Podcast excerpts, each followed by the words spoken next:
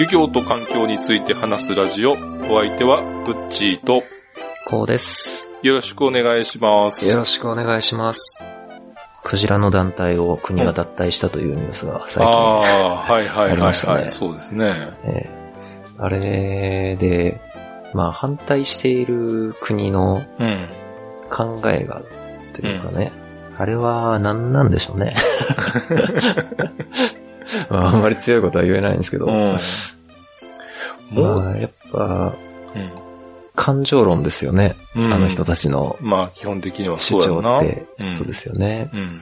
まあ、イルカは、うんイルカじゃない、イルカも含めてクジラは、うん賢いでしょう。可愛いでしょう。が前提ですよね。やっぱり。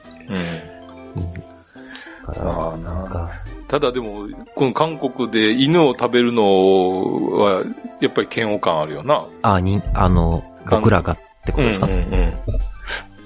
僕実はあんまそうでもないんですよねあ、。本当に？はい。犬食ってもあのどうでもいい。正直、うん。まあ、うんどこまで強く言っていいかわからないんですけど、僕割と、あの、人間至上主義みたいなところがあって、ああ、まあね。割とその人、人が第一優先うん。みたいな考えを持ってて、で、まあそれに必要なら他の生物は、うん。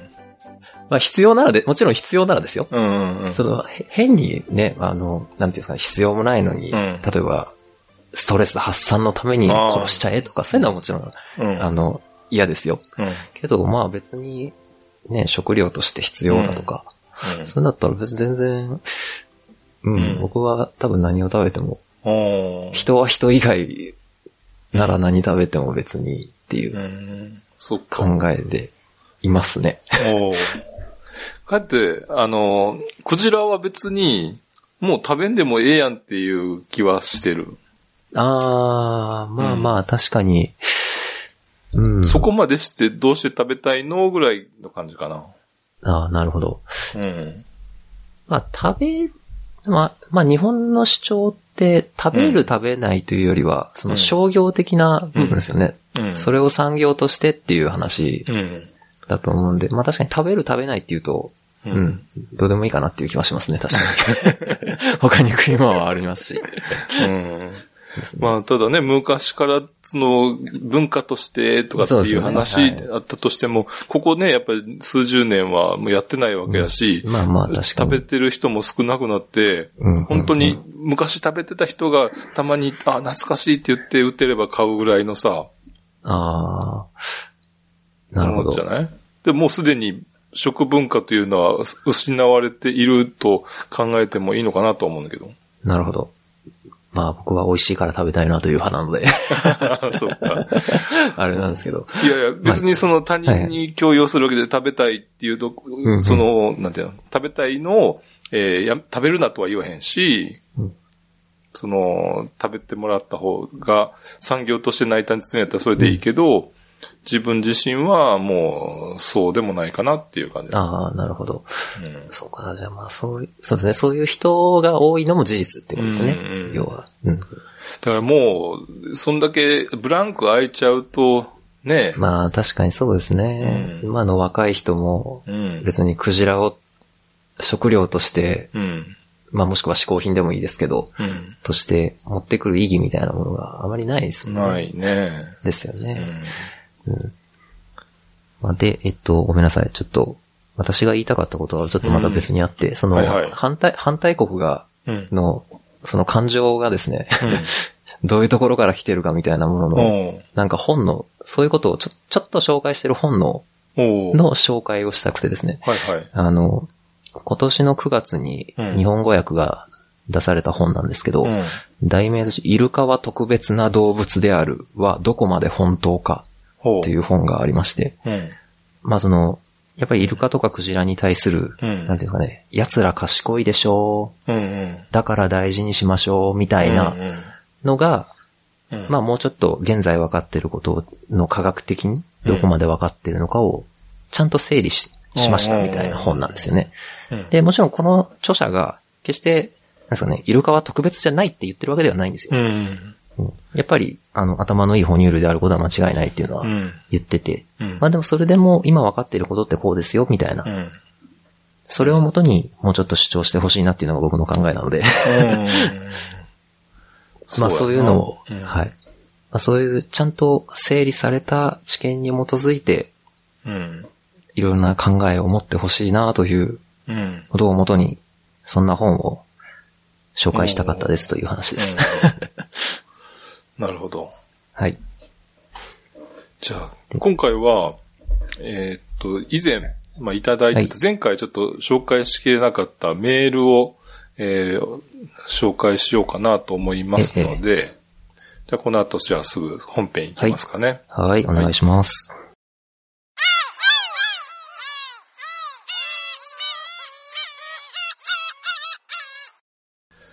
さて、今回は、はい。えーメールをいただいてたんですよね。はい。で、プラムさんという方からいただきました。あ、ありがとうございあます。りがとうございます。はじめまして、プラムと申します。はじめまして新。はい。新番組スタートおめでとうございます。ありがとうございますデープなあー漁業と環境の話を楽しみにしております。えーさて、えー漁業といえば、えー漁獲圧と環境圧に耐えきれなくなった資源の回復が叫ばれていますが、えー日本に図らずも禁漁を行った地域があります。そう、福島の沿岸地域です。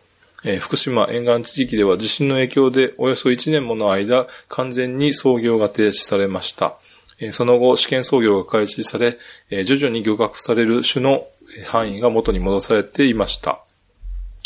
えー図らずも強力な操業停止を行った福島ですが、禁漁により資源回復の兆候は見られたのでしょうかえー扱いにくい話題ではありますが、おそらくそのような例は国内はないと思われます。えー差し支えなければ、あー取り上げていただきたいテーマです。ということで、ありがとうございます。ありがとうございます。そうやんな確かに、えー地震の影響、特に、まあ、地震だけじゃない、地震じゃないですね。原発の方ですね。原発の、うん、影響で、えー操業停止とはいい。うことになっているっていうことで、未だに、まあ、操業、本格操業はされていないんですけれども、そうですね。はい。うんで、まあ、後から聞く人もいるかもしれないんですが、あー現在、平成30年現在、その、えー福島県沖では、まあ、すべての沿岸漁業と、えー底引き網漁業の操業が自粛されております。おでまだやってないってことですね。やってないんですねはいはいはい。ただ、まあ、操業再開に向けて、えーっと、試験操業が実施されているというような状況なんですよね。なるほど。で、えーまあ、福島県の沿岸って、えまあ、主にあの南北に、えー 167km 海岸線の延長があるそうなんですけど、はいはい。で、その福島の沖では、あの大陸棚、えー水深200メートルより浅いところですよね。ええそれが、まあ、広い範囲です、あの、あると。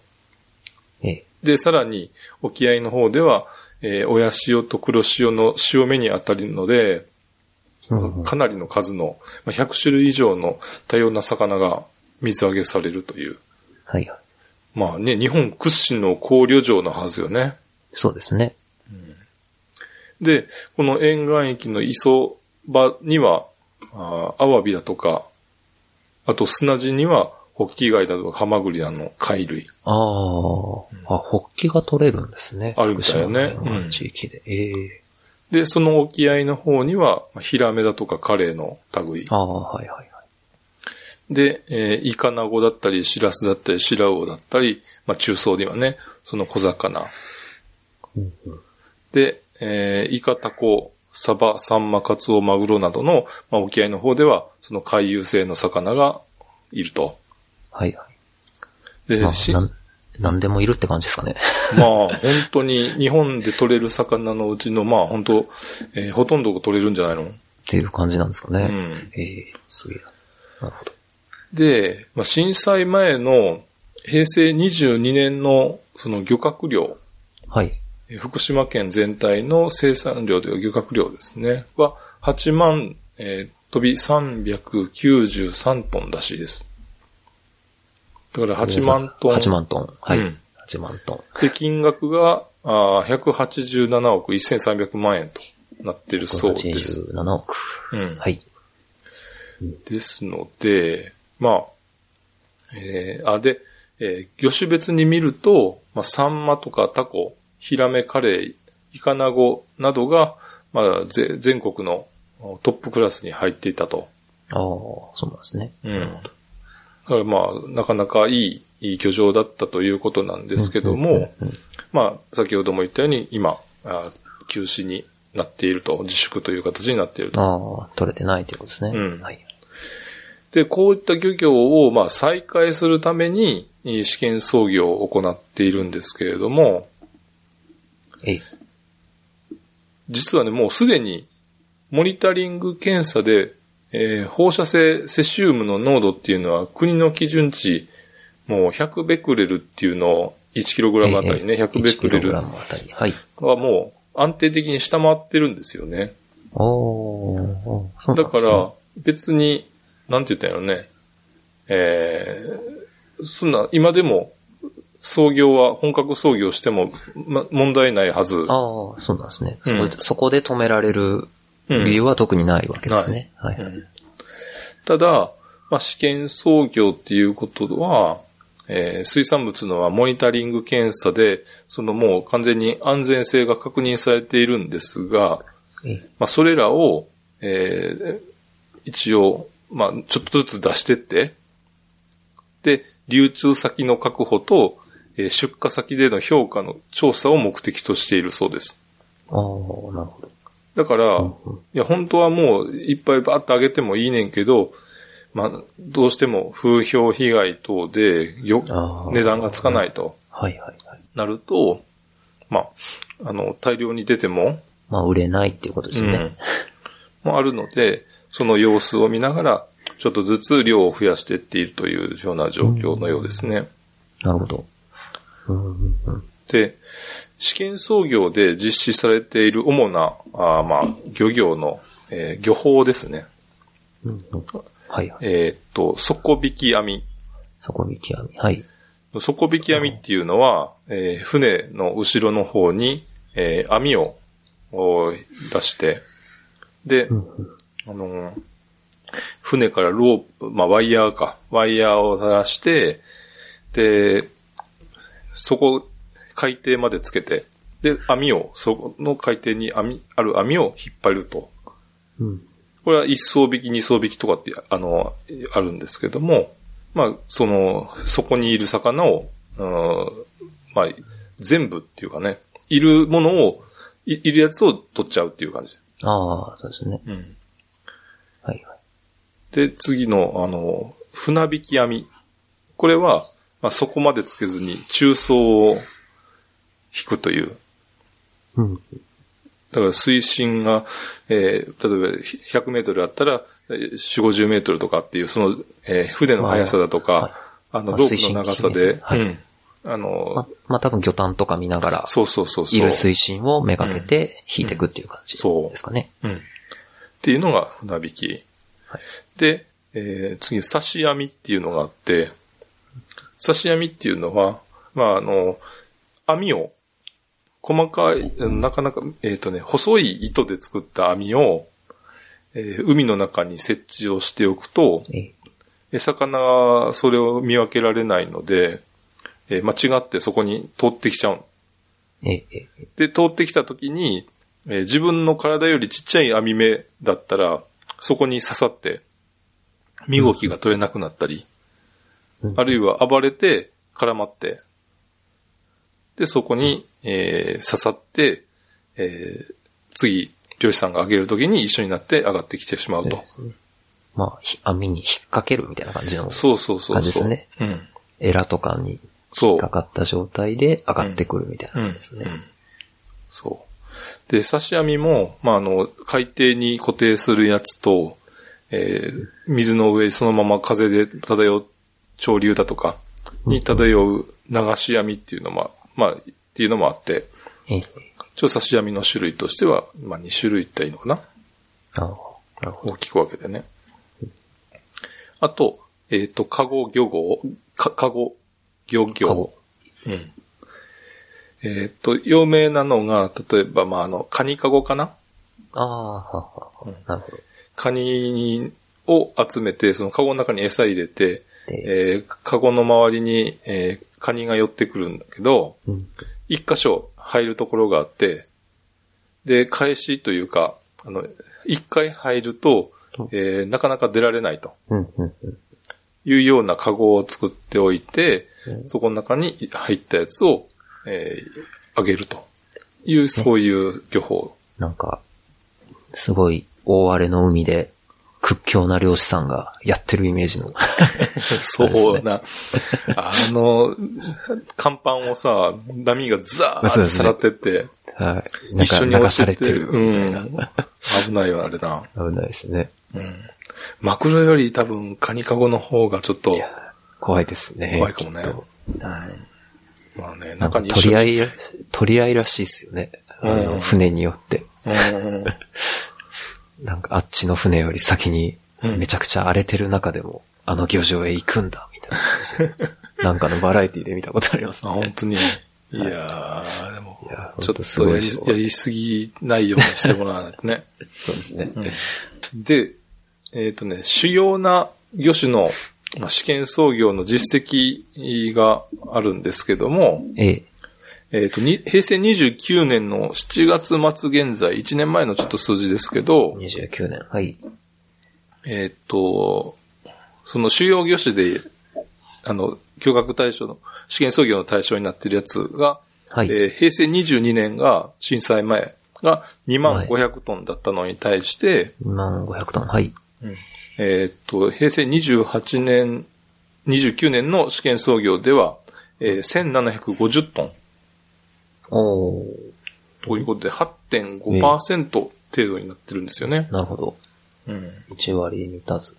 そう。なので、まあ、まだそこまでぐらいしか、ものはいるにはいるんだけど、けども、まあ、そこまで、なんていうんですかね、労力かけ、まだかけられてないというか、そういうう、ん。あの、市場がまだ受け入れられていないって考えてもいいかもしれないけど。ああ、なるほど、そっちの問題ですね。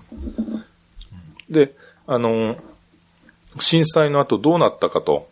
うん、うん。今、完全に、えー少なくとも1年は漁業をやってないっていうところで、ああ、そうですね。で、当初は、あの、えー福島のお沖の一箇所で、ちっちゃいところで、えー試験操業始まってたんですけども、現在は、えー原発から10キロより遠いところで、えーぜを全面的に試験操業をやってます。ああ、もう一点だけじゃなくて、うん。もう原発からはある程度離れた、いろんなところでやってるっていうことですね。もともと、あのーえー福島を含めて、えー東日本大震災のまあ影響があったところっていうのは、えーい沿岸では、まあ、岩礁には藻場があったり、ああ、はいはい。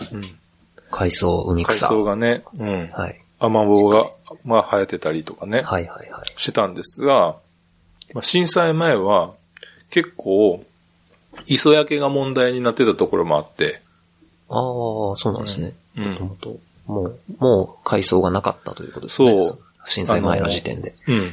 まあ、アラメが、あーウニに食べられたりとかっていう、そういうところがあったそうなんですけども、はいそれが今度震災後、えーっと、かなり、えーその周りも、あの、影響を受けて、ええ。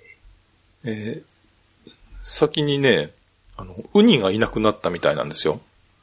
ああ、はいはい。えー震災の影響でウニが死んじゃって、ウニが死んじゃって、はい。うんで、震災から、あの、4ヶ月から1年半の間は、その、アラメっていう、えー海藻の一種がいるんですけども、それが、あの、幼体が大量に発生すると。はいはい。一面、えー、アラ、あアラメが生えるような状態になったんですけども、震災から2、3年経つと、今度、その発生したアラメを食べる、えーウニが大発生です。ああ、戻ってきたんですね。そう、ウニが戻ってきたと。はいはいはい。なので、再び、アラメが少なくなったてしまって、磯焼けになっもう一回、うん、ってる状態なんですか？ていうことになってそうです。だええから一回復活をしたけども、やっぱりウニに食べられてしまったと。ああ、なるほど。それは、なんですかね、やっぱ、まあ、今回のその、えっと、量ができないから資源がっていう部分とはちょっと違うかもしれないです。逆にウニを取ってあげないとう、ん。モバは維持できないみたいな。そう。そういうことだろうね。う。うんんあとあの、干潟の方では、え、えーアサリをお漁獲をしてたんですけども、はい。えー地盤沈下が起きたでしょああ、そうですね、はい、はいうんいろんなとこでそう。起きたって言いますね。その地盤沈下のせいで、えー今までアサリに、えー生息に適していたところの地盤が下がって、えーああ、干潟じゃなくなっちゃったみたいな。そう、ちょっと場所が移動というかね、ええしてしまって、あえー今までの漁場とまた違うところで、えー増えてるっていうこともあるそうなんですよね。ああ。あ、そ、それに関しては完全に減ったとかってよりは、ちょっと場所が変わってっていう感まだその程度の情報って考えてていいんですかね。うん。まあ、まだちょっと漁獲については、うんうんあの、まあそうですよね本格に的にはないんですが、えーっと、一応ですね、さ、まあ、再生するとはい。いうことは分かってきているので、あはははうん。まあ、そこを今度また新たな漁場にっていううん試みがえされるのではないかなとは思うんですけあーなるど、ほど。で、一番やっぱりね、大きく影響が受けたのは多分、えーヒラメをちょっとまあ例にする、あえっと、魚の方だと思うんですよ。魚。はい。震災前の5年間、ええ2006年から2010年のあの平均のお生息密度に対して、震災後、はい。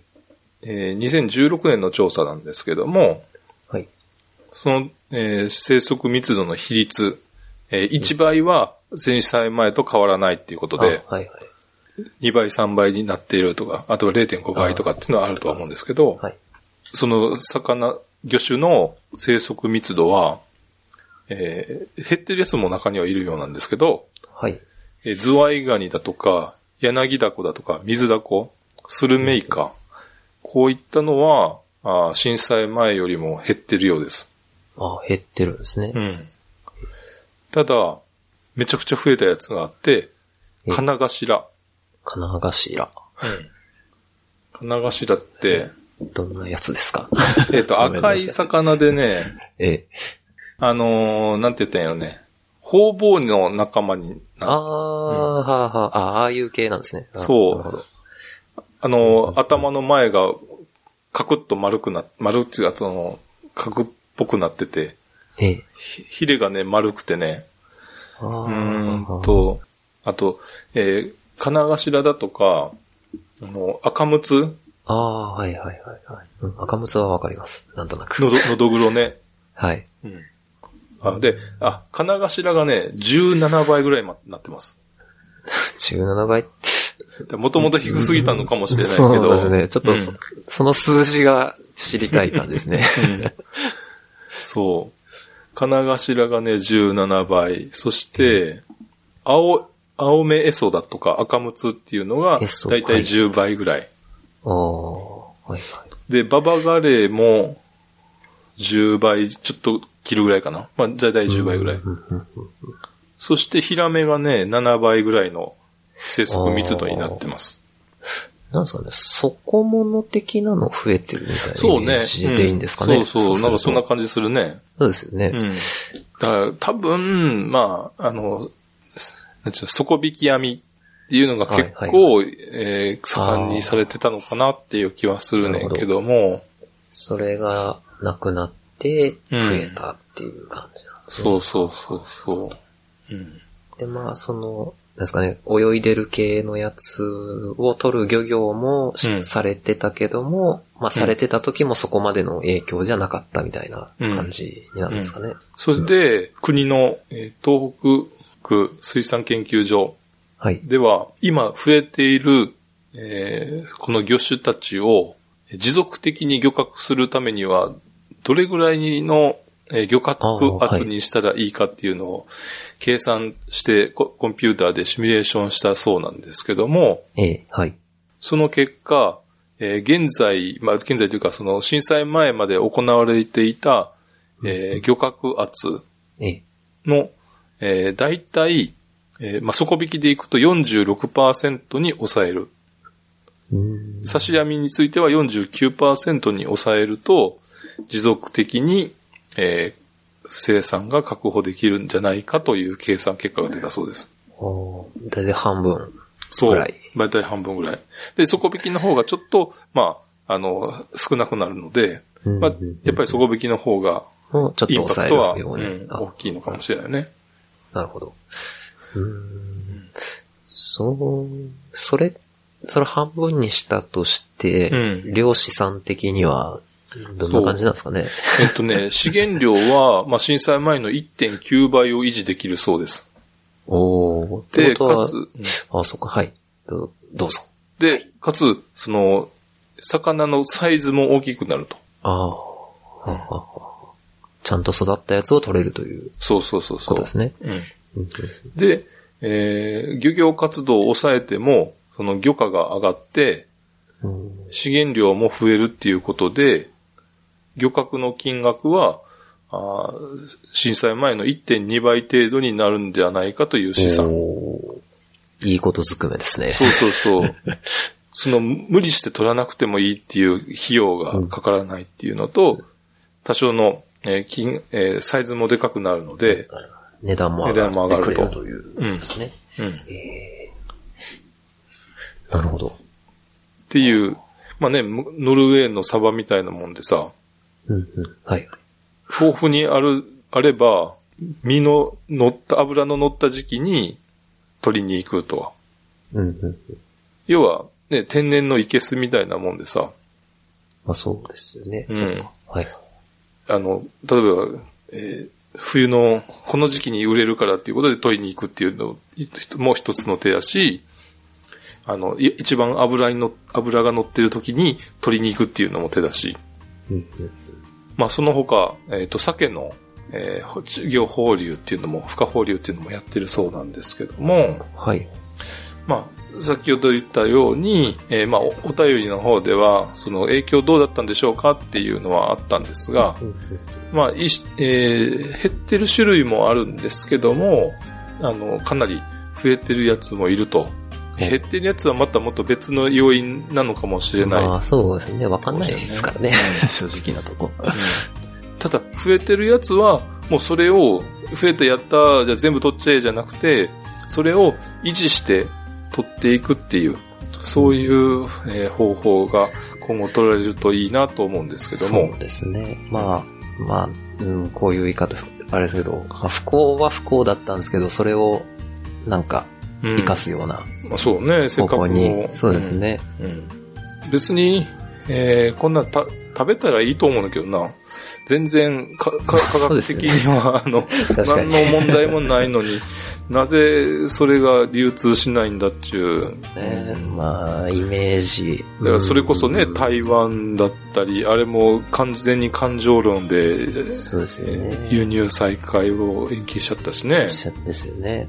うんうんまあ、韓国はずっとですし。うんうんですね。だからイルカと一緒やんな。まあそうですね。うん。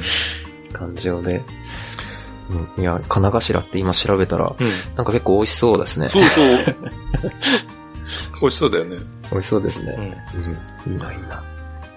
ということで、じゃあ、えー今回はこの辺ではい。終わりにしたいと思います。はいえー皆様のおご質問、メールをお待ちしております。お待ちしてます。はい。